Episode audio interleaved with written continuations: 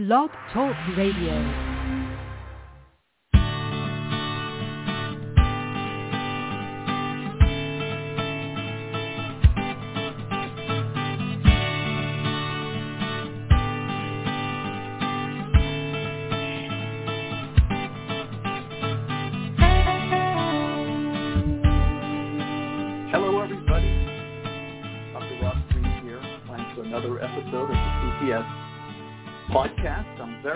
Excited about today's program.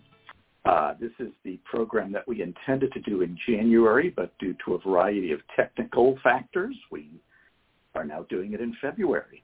I have two wonderful guests to introduce you to, uh, Shani Mandel and Cindy Andre Bowen. I'm going to ask them to introduce themselves to you all.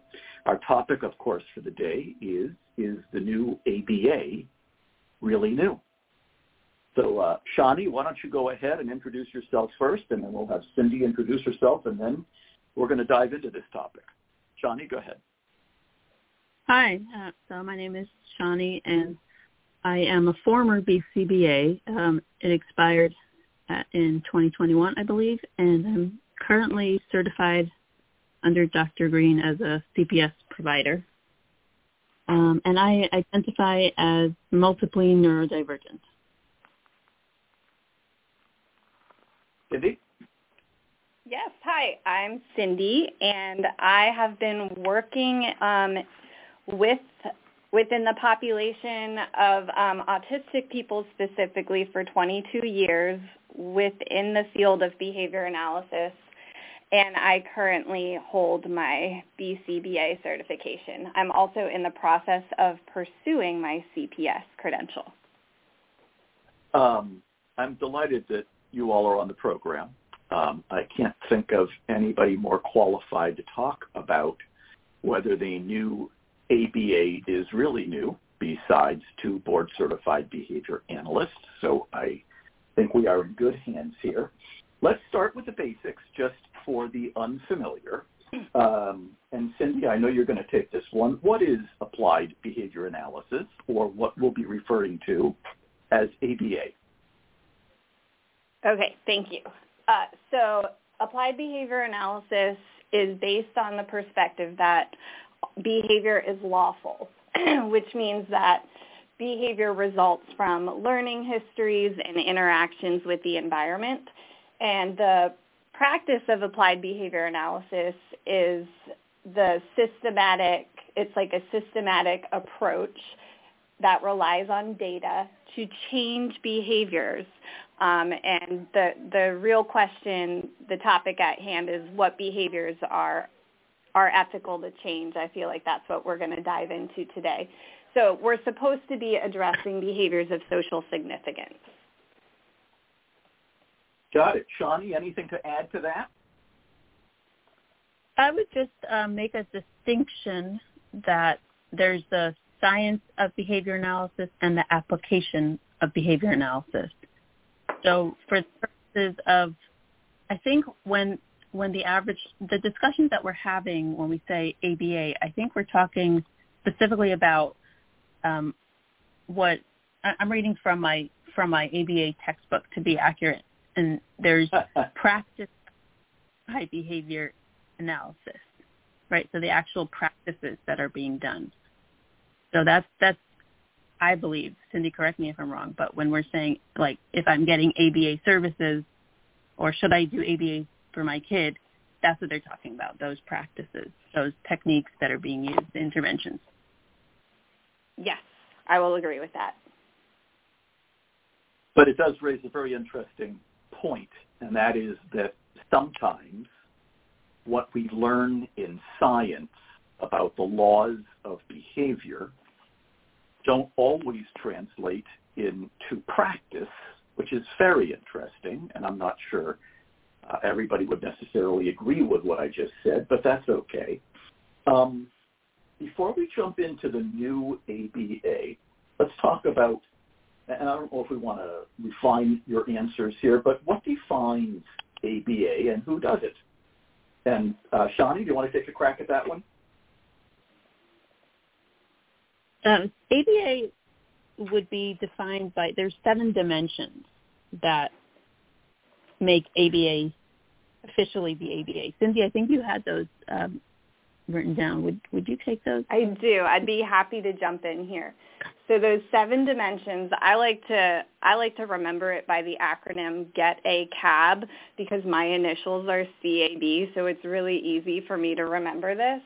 But the seven dimensions are generalizability, which means that the outcomes and interventions can be carried out by people across settings and the person's community, that the intervention is effective, that the intervention is technological, which means that it's written such that it's like replicatable, multiple people can enact it. Those are the G, E, T, and then A is applied, um, which means that it is applicable in the natural environment.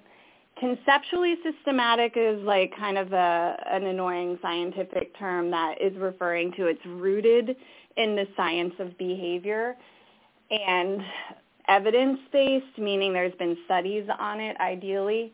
And then uh, we have analytic, which means it's data-driven, and behavioral, which means it's addressing a behavior. Shani, feel free to, to enhance my explanation if you want. Yeah, that, that was great. There you um, have it. All right. Shani, go ahead. We can, I can speak to uh, the second part of your question, which was who does it. Please. So we actually, that's an interesting question because this is, in this field, the ones who are doing it, right, the direct service, are behavior technicians. So this I thought was important to bring in here. Um, behavior technicians have, in some states, they're required to have 40 hours of training. Um, in the places that I worked in, a few different states, they were not even required that. Um, there's no education requirement that I know of other than a high school diploma. So this is those are the people on the you know on the ground doing it, and then there's a usually a supervisor comes in occasionally and creates the plan from behind the scenes. Well, and I'll add that there there are like supervision requirements, but they're relatively no, low. They're at least five percent of, of behavior technicians' direct work needs to be supervised. And the board certified behavior analyst is someone who has a master's degree and has uh, completed uh, like supervised experience in the field with, yeah. And of oh, course, but actually, go ahead. Go ahead. Sorry, Ross. Well, of course, both of you went through the training that um, permitted you to be called a board certified behavior analyst. One of you plans to keep your certification and the other one plans to let it lapse before we go into um, your stories about why you're doing what you're doing, let's bring mm-hmm. the new, quote unquote, new ABA into the mix. Um, what is the new ABA? And Shani, do you want to take that one? Um, I think let's uh, Cindy, you start with this one. I think you had okay the answer for this. So as a practicing BCBA, I'm, I'm I have to stay on top of literature and continuing education. So I'm trying to keep a read on the vibe of ABA, the current practice of ABA, and what's making people call it new. And so what I'm seeing in the literature and what I'm hearing about what the new, in air quotes, referring to, I believe is is more of concepts such as where there's a greater emphasis on honoring the assent and the consent of the participant. There's also a greater emphasis on look, like working with compassion as the aim instead of compliance as the aim, which was historically ABA has the reputation of being compliance based. So new ABA is striving to be more compassionate than compliant.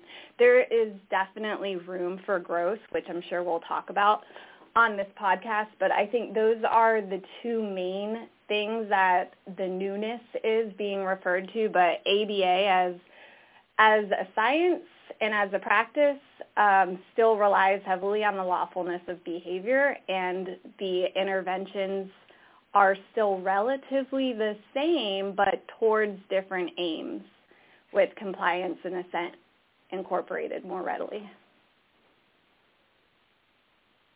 Um, let me ask you to go into a little bit more. Uh, uh, before we turn to Shani, Cindy, uh-huh. um,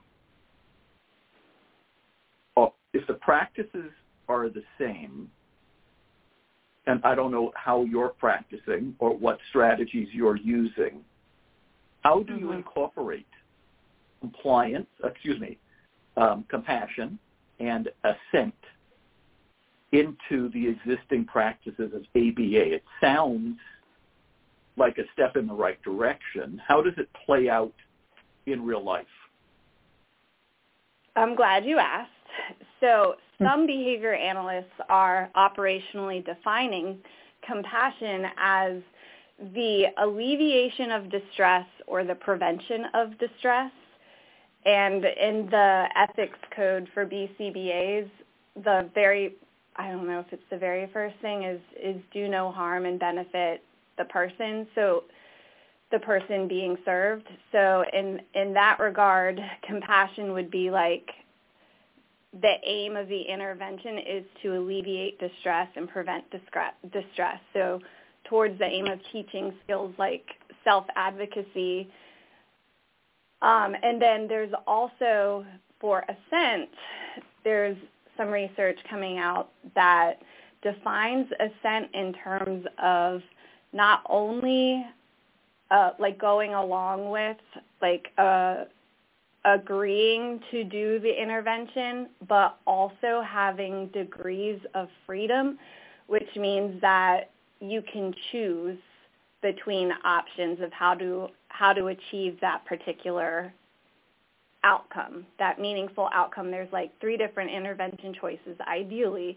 But I say that there's research that's come out along these lines, but the vast majority of board certified behavior analysts aren't all the way there yet on the compassion and assent, but that is where we're headed, and that I think is what the new is currently trying to capture.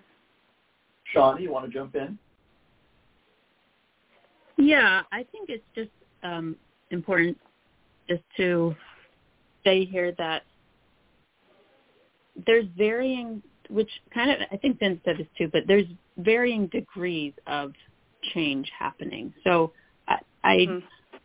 not that, you know, the field as a whole is saying, let's do this, um, although there was the latest um, code of ethics did finally include consent in a very vague way, and that was a big change, and that is, of course, field wide. But uh, it was very vague, and um, I um, I don't want people to misunderstand that that this is something that's happening across the board. I think there are there are different Pocket. people. There, yeah, I was thinking pockets, but that I was I left in 2021, so I don't know for sure how it is now. But I do know that there's varying degrees of newness and change, and um, it's not happening everywhere. I want to say that, um, in my experience, so my last ABA actually in the field was in 2020, right? So right in the middle of the pandemic and all that, and um, I was trying to implement some of these things that Cindy mentioned, um, like assent and compassion over compliance. Um, one thing I wanted to add in also is um, not no longer using punishment, right? That that should be a, an easy an easy switch. Um, we mm-hmm. would hope. And in 2021, and this was a people who were looking to be, you know, list, listening to autistic voices, and still there was a lot of pushback, and that's why I ultimately left. I realized that that the the new things that were being talked about, it wasn't necessarily even happening just because there were discussions.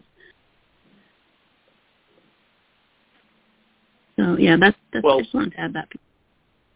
You're, you're both making the point that we can't treat ABA as a monolith. Um, no yeah. two BCBAs practice in exactly the same way.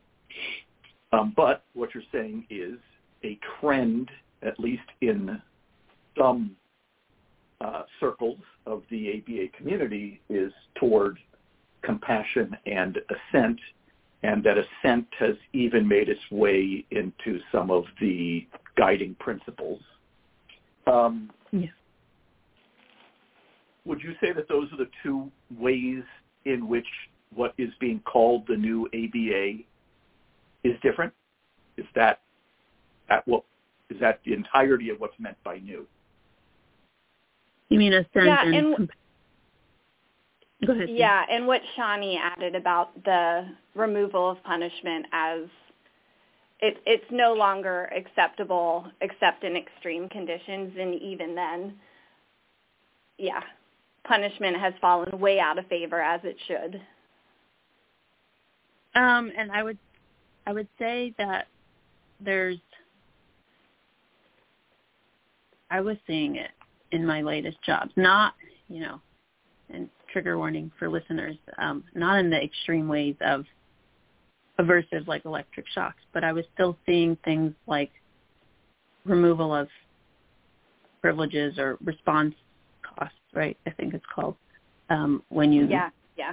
lose something you've earned due to the behavior that you committed. So in more subtle ways, um, punishment is still definitely happening.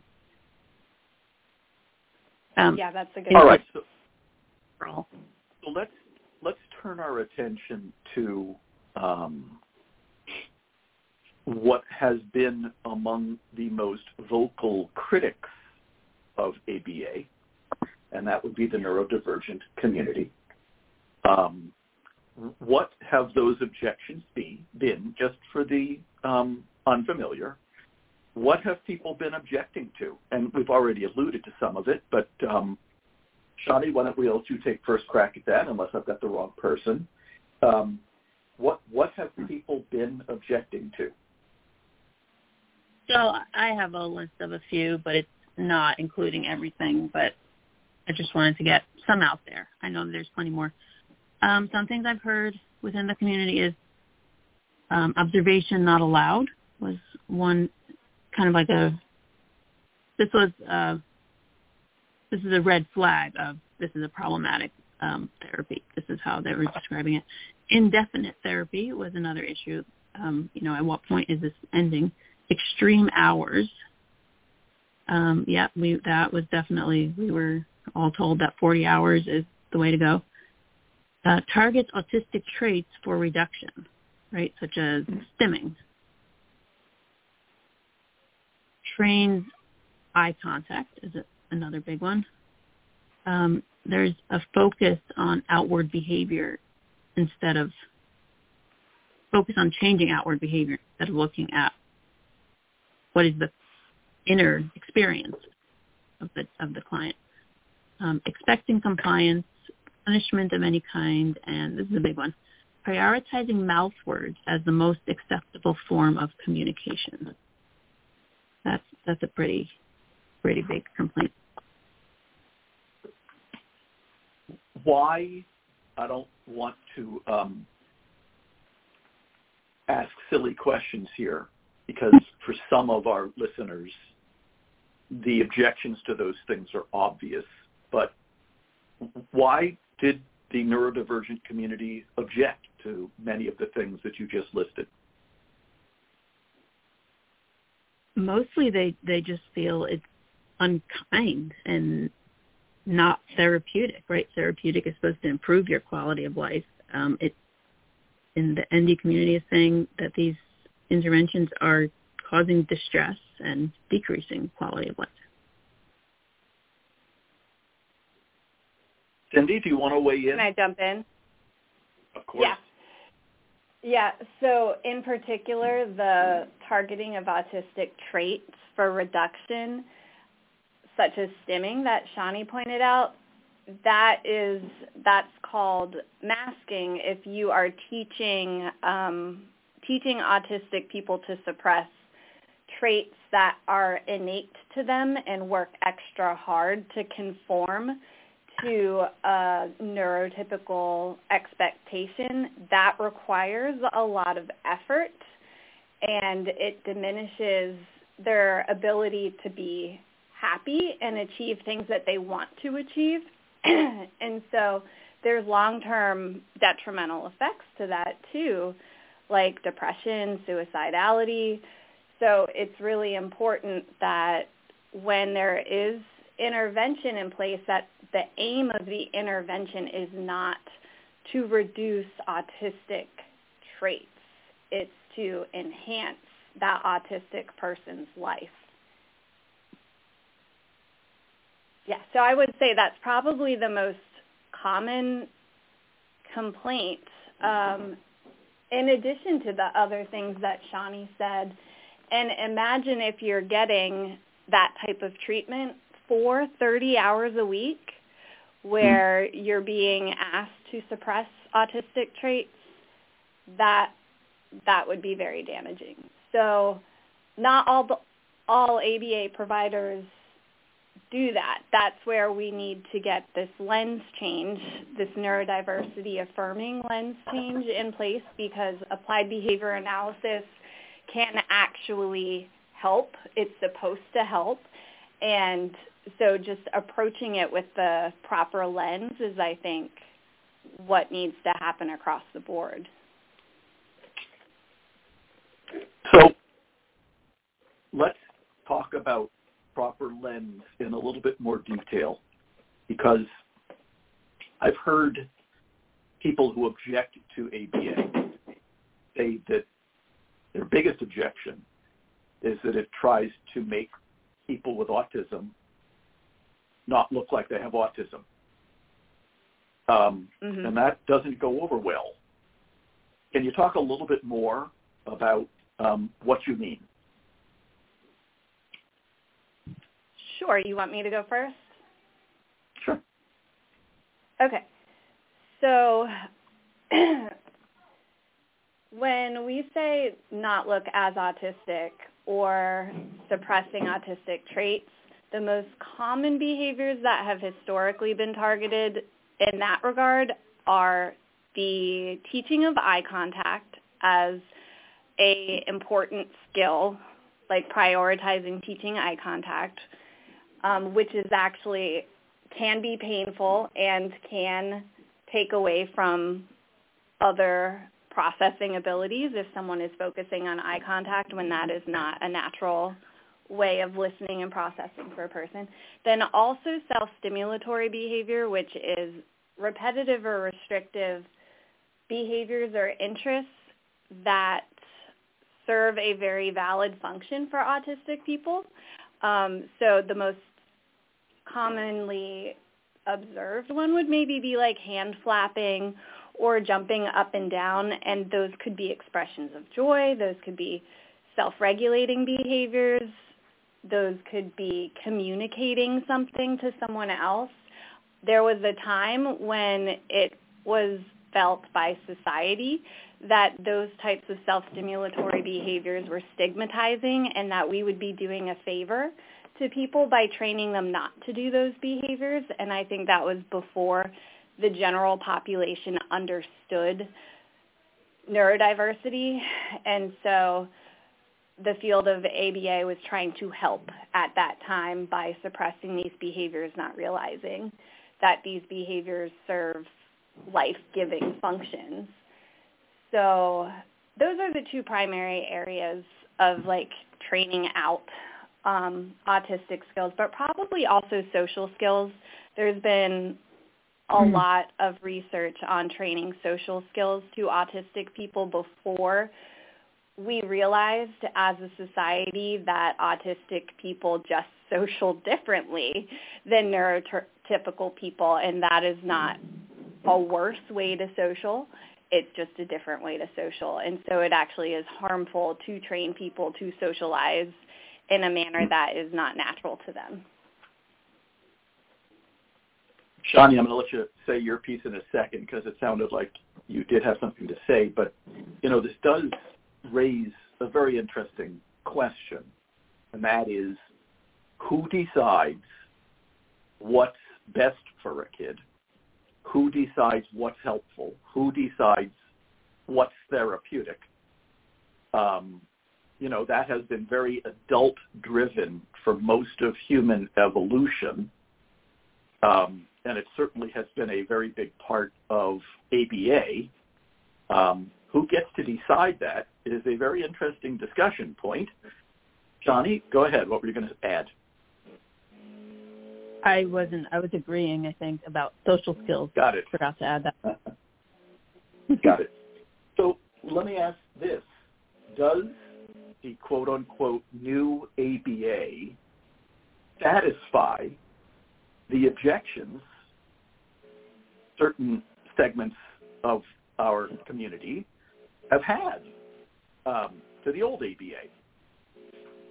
Who wants to take that one? I can take that.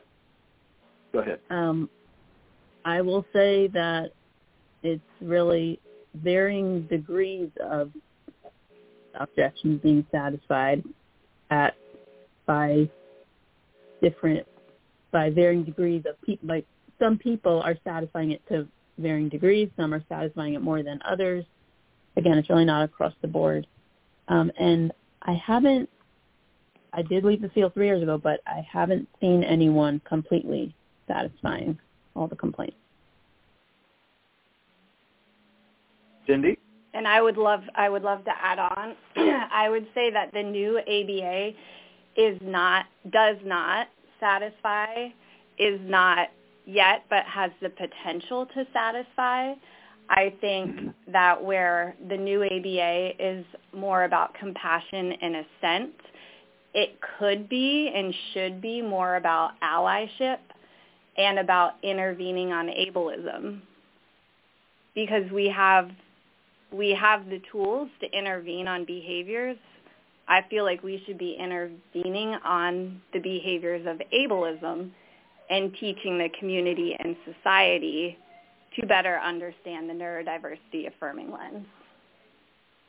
Just in case we have people who aren't as acquainted with the term ableism as we might be assuming. Can you say more about what that means? Sure. So ableism is the belief that able-bodied, um, both physically and from a cognitive perspective, neurotypical people, which are sort of the norm of society where you don't have an intellectual or a developmental disability, you would be considered neurotypical and able-bodied would be that you don't have a physical disability, either invisible or visible. And ableism is where people feel as though um, everyone should be able to operate or operating as though you are neurotypical and able-bodied is the best and default way to operate and therefore if you have delays or you have differences, then that is less than as opposed to equal to neurotypical and able-bodied people. So the objection, simply put, is that there's a neurotypical reference point for yes. what we should expect in and what's quote unquote what, what we're striving toward and um, there are many people in the neurodivergent community who don't want that to be the reference point. They are their own reference point. Um, very interesting. Um, so going back to what the new ABA brings to the table is compassion and assent. Um, in what ways and you both are saying we're not all the way there yet because ABA is not right. a monolith, and the new ABA is not a monolith. Um, what, what would compassion and assent change about anything in terms of how BCBAs operate?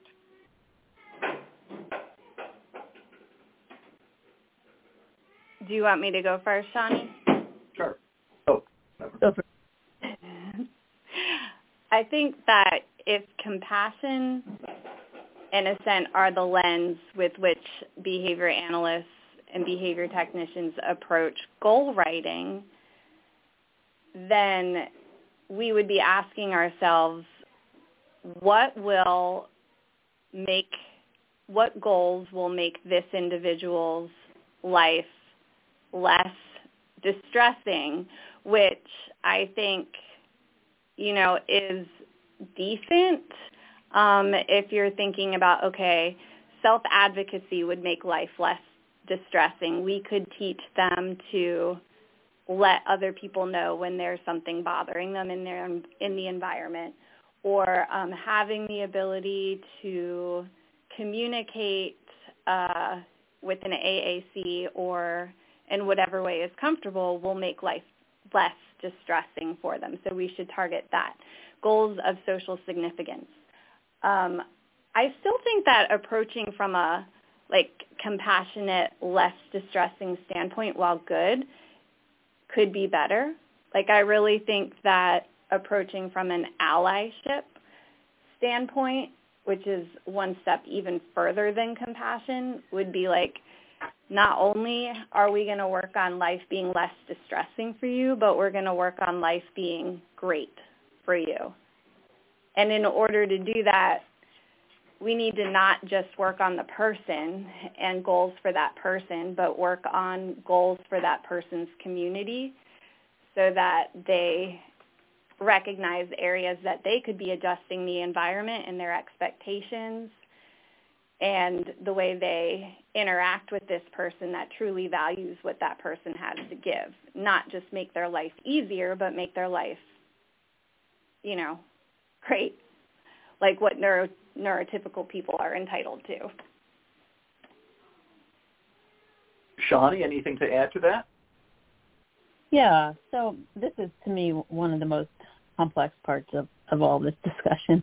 Um, so I think your original question was, if we were using compassion and sense, what would that actually look like? Is that is that what you asked? Mm-hmm. Yep. What would that change? So, what would that change? So, for me, and this is my personal opinion, this is not um, the opinion of anyone else that, you know, I'm speaking for myself. I have a hard time seeing where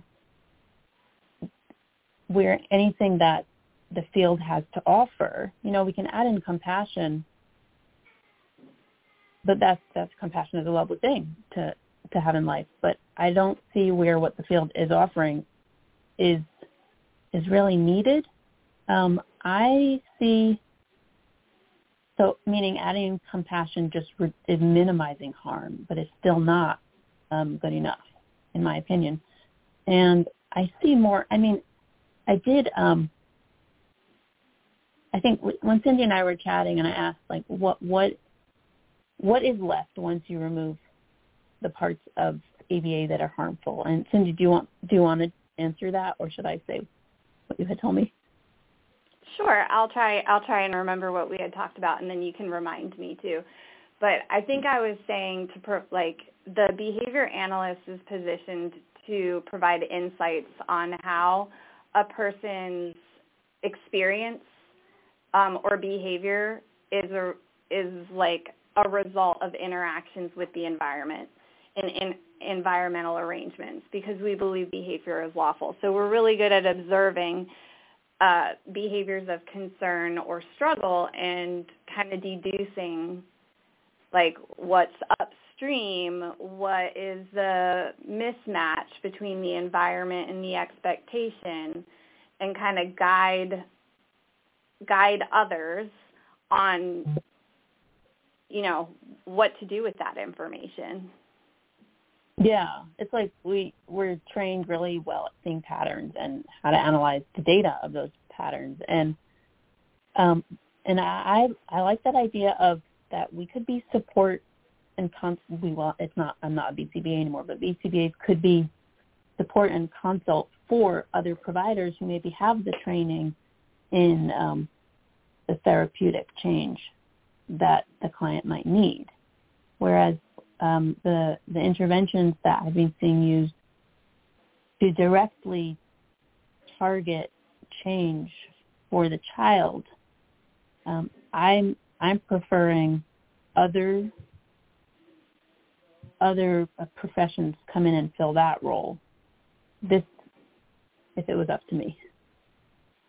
So compassion. So like as, go ahead, Cindy. As like a uh, a point of referral as well, like noticing that there mm, there seems to be a communication gap. So I would refer to a speech language pathologist or there seems to be like sensory differences that could be more effectively intervened upon by an occupational therapist, like a guiding role. Is that what you're saying, Shani? Yeah, and then um, because we're we might see variables in the environment that that mm-hmm. let's say an O trained to look at the patterns of how environment and behavior interact. So we might have things to highlight and illuminate to them. Mhm. Yeah, I you know, agree the with that of as this, well. Part of this that I find most interesting is the well, two parts: the, both compassion and assent. Compassion is tricky because everybody has their own definition of what it means to be compassionate. I've heard it said, and this is not an ABA practice, so I'm not attributing right. this to ABA, but there are people who say that hitting a kid is an act of love. Uh, and of mm-hmm. course, there are many people who think that that ab- makes absolutely no sense whatsoever. I'm one of them. Mm-hmm. So what's compassionate? Uh, compassion's tough, especially when we have practices like hitting falling within that category. Assent is interesting. You know, I've always said that the biggest differences, not the only, but the biggest differences between collaborative or proactive solutions and applied behavior analysis is that in the CPS model, um, we are very dependent on the kid to help us know what's making it hard for them. Um, many BCBAs figure that out all on their own through their powers of observation. And in right. CPS, the kid is integrally involved in the coming up with a solution, and we don't sign off on a solution unless the kid is good with it. Many BCBAs are coming up with a solution all on their own and imposing it. Um, those are some big differences. Um, what's interesting is, um, Cindy, you've been using the word allyship, which sounds like we are moving in the direction of collaboration. I know that both mm-hmm. of you are being trained in the collaborative and proactive solutions model at this point. I want to make sure we talk about that a little bit in terms of number one, what um, prompted you to decide that you wanted to be trained in CPS, and what are the biggest differences you are seeing between ABA and CPS? Uh, Cindy, you want to kick that off? Yeah, I would love to. I think that you're highlighting a beautiful a beautiful point of divergence, but where it doesn't need to diverge between ABA and CPS, which is at the assent, at the assent piece. In CPS, you truly are getting assent if if you're not moving forward without the learner's input and solution seeking. Like that is obviously an assent. There's there's participation there so in the ABA, assent is loosely defined as uh, a, like a response towards sort of like approach responses, participation responses, but that's it's not even free from coercion in the in the definition that is in the task list or the like the basic definition of assent in the BACB paperwork, um, the definition is not very specific. In the literature, it is more specific and it goes into ensuring that there are choices, but even with choices, you're not getting the level of collaboration that is required in CPS. So I don't even remember what the original question was, but I agree with this sentiment that collaboration is more obviously assent than just going along with or even having choices. Got it. And I'm thinking that that may also answer the question, what drew you to CPS? Yes, 100%. It's the collaboration and be and wanting to be an ally. Got it. Shani, what are your thoughts? Um, with the assent piece, and you, you mentioned, Cindy, that it's uh, we haven't even gotten to the point where we're realizing that assent is maybe maybe still including coercion, and, and that's the piece where um, the child is asked to do a task, and if they do the task, they will earn their reinforcer, which is a toy, let's say. And so then they assent to do the task and earn their reinforcer. Is that assent? Because they could not get access to that toy without doing the task, that's an element of coercion. So that's um, that there's varying degrees of assent. And yeah, mm-hmm. CPS is a CPS is exactly it's a very different look at consent. Um, in fact, they're part of the very process from the beginning. Um, and I think you asked why, yeah, why I moved to CPS. So, um, well, I in my last few years, you know, I fell into ABA as a, a teenager, really straight out of high school, and I was just doing what I was told. Um, there was what, what, a, what an interesting statement that is. But keep going. Well, that's how ABA works, right? You do what you're told. So yeah, that's that's why I was chuckling. Yeah. And over the years, I had this niggling voice in the back of my head that something is not right. And then eventually I decided, okay, I'm going to find the ABA places that I can, that, that have my same values. That, I mean, the biggest thing I wanted to see changed was that we're not okay with making a child cry on purpose. That was my first big thing. And I found, thought I found a place like that. And then I was trying to bring further things about, um, you know, assent and is it true assent if you're if there's only one way they could earn the reinforcer. Um, eventually, I realized it, it was just on my mental health too taxing to be trying to do this uphill battle, and so I took like about a year off of of doing anything and really just wanted to discover what the other methodologies are and I found yours and it you had created the words and the framework in a very well packaged way for what I've been trying to put into words for myself. So then I was like, oh, I'm getting trained in that. That's my story.